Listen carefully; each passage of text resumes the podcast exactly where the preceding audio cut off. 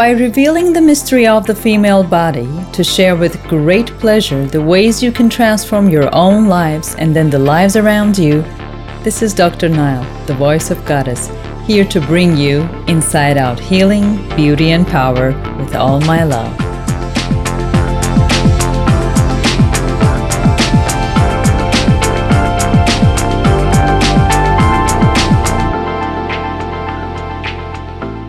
Welcome, my friend. I'm so excited again because, with what I'll tell you in this podcast, we will be taking a walk together through those mysterious pages of history that I love so much.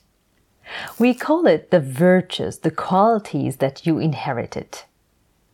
What if I say that turning your back on your heritage is a betrayal to your own qualities? No, it's not that ambitious. Why?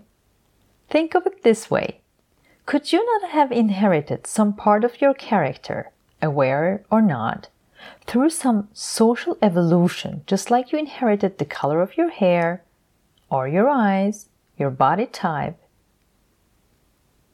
from your past, from your great great parents? Couldn't the DNA structure you carry in your blood have reached you through the centuries by replication? Could the chromosomes and DNA carry you the virtues, the secrets, the mysteries that you cannot explain like energy, like everything else in the world? If you're out for walking at gym or doing housework or just sitting and sipping coffee or tea and ready to be with me, let's get started.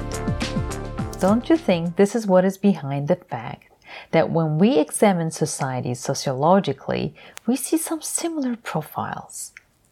And from a behavioral point of view, we see common behaviors. World renowned World World known Swiss psychiatrist and psychologist Carl Gustav Jung calls it the collective unconscious that lays it bare that feminine and masculine archetypes are the projections from the pages of the mythology to the present. Let me tell from the beginning, as an expert who has completed her academic studies on the proofs of this point of view as a result of the transformational paths I have entered with hundreds of female friends for many years, I have witnessed these findings of Jung, so I can share them with confidence.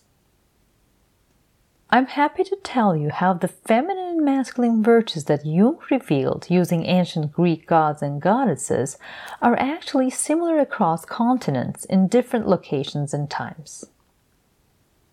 Here, what it all comes down. I am a supporter of syncretism as an historian and behavioral scientist.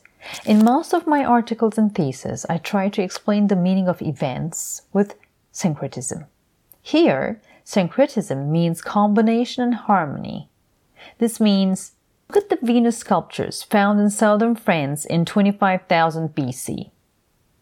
These sculptures are found in various regions spanning from the west of the France to Lake Baikal on the borders of China. The common point of these sculptures is that there is always an emphasis on the fertility of the uterus, the mystery of the breast, the aspect of the woman who gives birth and nurtures. Thanks to this power given by nature, the woman is depicted a representation of the mystery in nature. Then all these findings can lead us to the fact that women are the first divinities in the human world. By the way, we should also say that these divinities have an external appearance and a perception of beauty that is very different from the female model that today's patriarchal world is inclined to think about as flawless. In the middle of the Neolithic period, 6000 BC, the female goddess who is valued with the power of creation and symbolizes abundance appeared as Mother Earth, sitting on a throne in the center of Anatolian lands with two arms represented as lions. The same mother goddess, or the cult of goddess, so to say, appeared with different virtues such as Aphrodite, Artemis. And in Roman Empire, we saw the same goddess as Cybele. Apart from the ancient Greece, Inanna in Sumerians, Isis in Egypt, Nike in Ephesus, Sarasvati and Durga in the Indian Ramayana, and more recently in the Roman Empire, the same lion throne bears similarities with the goddess Cybele, as I said. In other words, as societies develop, as migrations are happening, consciousness and culture are also spreading, and adaptations are happening just like the goddess adaptation to the cultures. Another common characteristic with all these spreading is the virtues of women. Those virtues that make the goddesses allow the societies to develop, grow, coexist, and even temples to be made and built in their names. Temple of Artemis, area dedicated to Nike in Ephesus, Temple of Hecate, Inanna in Sumerians, papyrus made for Isis in Egypt, so on and so forth. They all exhibit common characteristics like war, peace, victory, creativity, abundance, unity, solidarity, growth, cleansing, feeding, transformation. Well, let us look at the Arabian Peninsula. The pre Islamic goddesses Alat, Al Uzza, Manat. Alat is the goddess of the moon, as well as a bundle of wheat and a cup of incense are symbols of Alat. Al Uzza is the goddess of morning and evening stars and symbolizes love and war. A temple has been built for her in Petra, in Jordan. And according to the belief, people called her Al Uzza, especially when they needed some protection from their enemies. You're looking at the side by side statues of these three goddesses, and you're telling to yourself, wow, how similar is this with the triple statue that we have seen at the goddess Hecate's temple in Muğla, Turkey, representing the young, the mother, and grandmother women. Again, found in the temple excavations of 3000 BC. So, Carl Gustav Jung's archetypal expressions of a young girl, mother, grandmother actually come from all these different cultures, different mythologies, different time zones, different locations, all can be explained, as I said, with syncretism. According to Joseph Campbell, sculptures of nude women from the Paleolithic and Neolithic periods and women who were worshipped until the arrival of monastic religions, so to say, should be considered as a sign of respect for the perfection and mysterious body of the woman as well.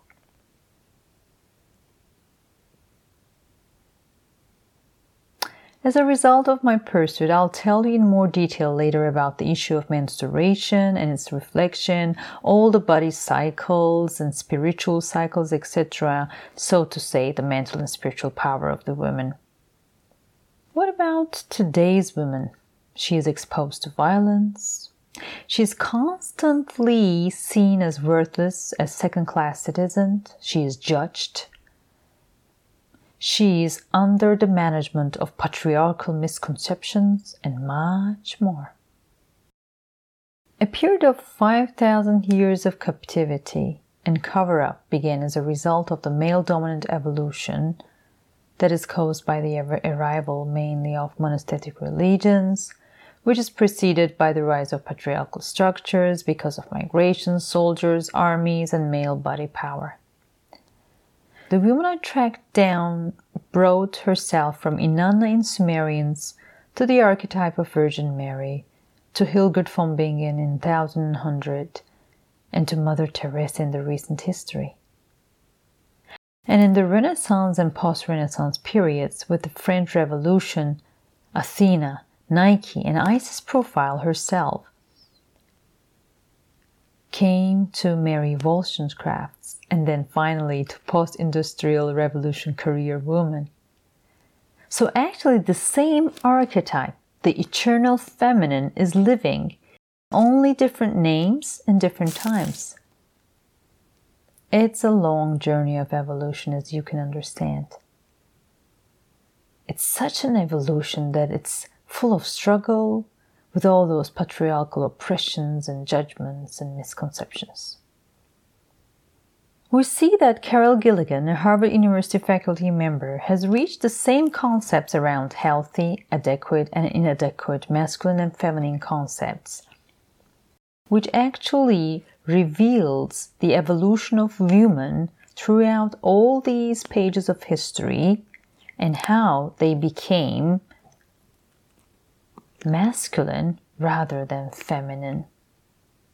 All these synthesized findings have led me to two additional conclusions that will take me even further. First, I have arrived at the hypothesis that women is not emotional, but motional.